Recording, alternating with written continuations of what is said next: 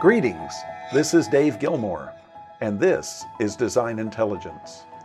We are in a not normal period that's challenging our imaginations both positively and negatively. Speculation, you know, that stuff of prophets and futurists and evangelists and others, is running rampant with mostly negative thoughts and words. I suppose it's a natural human proclivity to steer towards the negative when so many negatives are being broadcast through the myriad media channels operating around the globe. Uh, we humans tend to readily embrace fear, yet are suspicious or even derogatory toward optimism when pessimism is the daily fare. Yet we have a choice, each of us. That choice is informed intelligence knowledgeable perspective. In every situation, there are three distinct yet overlapping perspectives there is light, there is shadow, and there is darkness. Each offers a degree of insight, but together they yield a synergistic clarity of directional foresight.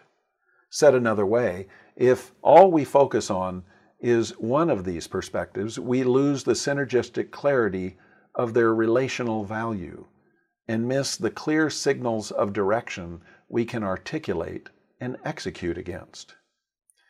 Even out of darkness, the utterly unknown that's scary and triggering our imaginations with monstrous specters, e- even in this darkness, we can extract clarity.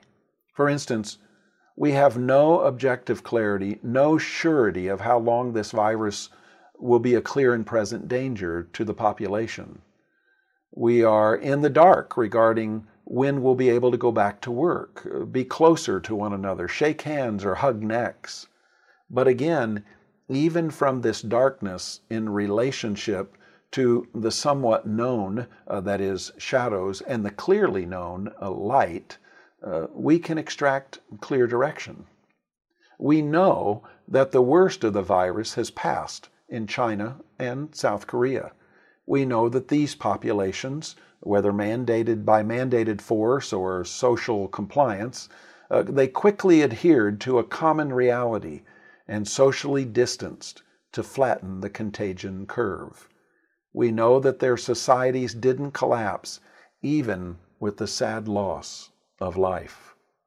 Each of us has the clear choice to do the same as the people in China and South Korea. We can choose to stay in, only venture out for genuine food or medical needs, stay away from our loved ones in spite of our desire to be close in such times. We have the choice to be responsible and save lives, or irresponsible and put other lives directly at risk. The people of the United States have historically been unified in purpose and effort when threatened. We have historically set aside all differences for the common good and done what is right and good and true to advance the positive agenda of the nation and the population. Uh, though the enemy this time is invisible and without a flag, it is no less an enemy. This enemy has a short lifespan as long as it's not encountered. Uh, this is so opposite, so non intuitive for us to take in. You see, we win by adapting to a passive posture of distancing. What we can do, what we must do, is stay connected in our communication. Every day that passes, new information and sadly misinformation floods the media channels. What is most critical is that we come together in virtual context, over the phone or internet to offer positive perspective to one another.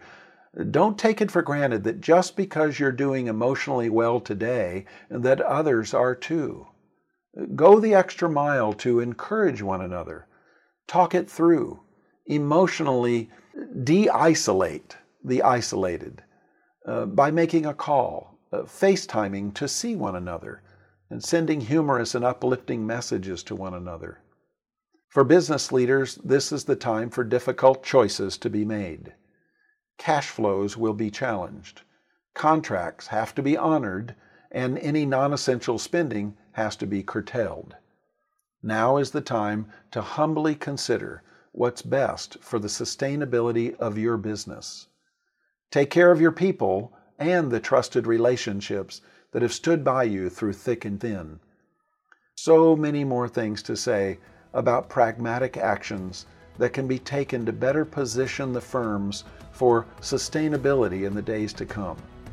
Stay with us, and we'll pass along insight and foresight as is the design intelligence way. Until next time, this is Dave Gilmore, and this is DesignIntelligence.